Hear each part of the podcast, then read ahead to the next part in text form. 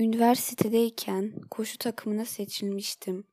Genellikle haftada iki kere okuldan sonra antrenmanlarımız olurdu. Ayrıca yaklaşan bir de yarışmamız vardı. Bu yüzden o akşam koçumuz 10 ekstra daha tur koşmamı istemişti. Antrenman sonunda bitmiş durumdaydım. O kadar yorulmuştum ki nefes almakta zorlanıyordum. Hemen giyinme odasına koştum ve kendimi duşa atmak istedim. Duşa girince suyu açtım ve sessizce sıcak suyun vücudumdan aşağı süzüldüğünü hissederek biraz da olsa rahatlamaya ve yorgunluğumu atmaya çalıştım.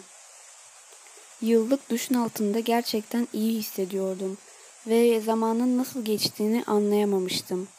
Orada muhtemelen 20 dakika veya yarım saat kalmış olmalıydım. Birdenbire elektrikler kesildi, duşta da giyinme odasında da hiçbir cam yoktu. Bu yüzden hiçbir şey göremiyordum.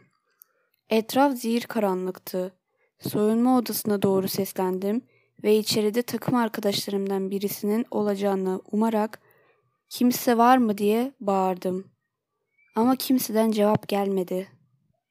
Duştan dışarı adımımı attım, yanımda asılı olan havluya uzandım.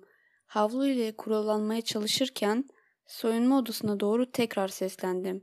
Kimse var mı? Yine kimse cevap vermedi. Duştan soyunma odasına giderken birden ayağım kaydı ve çok kötü düştüm. Ayağa kalkmaya çalıştım ama bileğimi incitmiştim.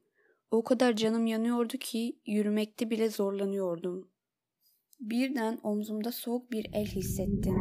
Kim var orada diye bağırdım. Hiçbir cevap yoktu. Ardından bir kıkırdama sesi duydum. Sana yardımcı olabilirim dedi. Çok korkmuştum. O kadar korkmuştum ki kıpırdayamıyordum. Küçük kızın sesi aynı benim kız kardeşimin sesine benziyor gibiydi. Ama bu imkansızdı. Çünkü küçük kız kardeşim yaklaşık bir sene önce bir araba kazasında hayatını kaybetmişti. Ne yapacağımı bilmiyordum. Bir yabancı kız karanlıkta yanıma yaklaştı ve elimi tutarak ayağa kalkmama yardım etti. Beraber duştan dışarı çıktık. Birkaç dakika yürüdükten sonra küçük kız yanımdan ayrıldı.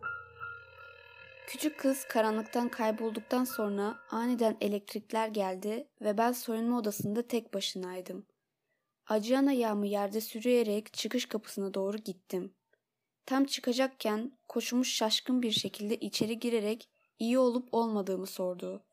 Bense gözlerimden yaş akarken sadece üç kelime söyleyebilmiştim. Canım çok acıyor.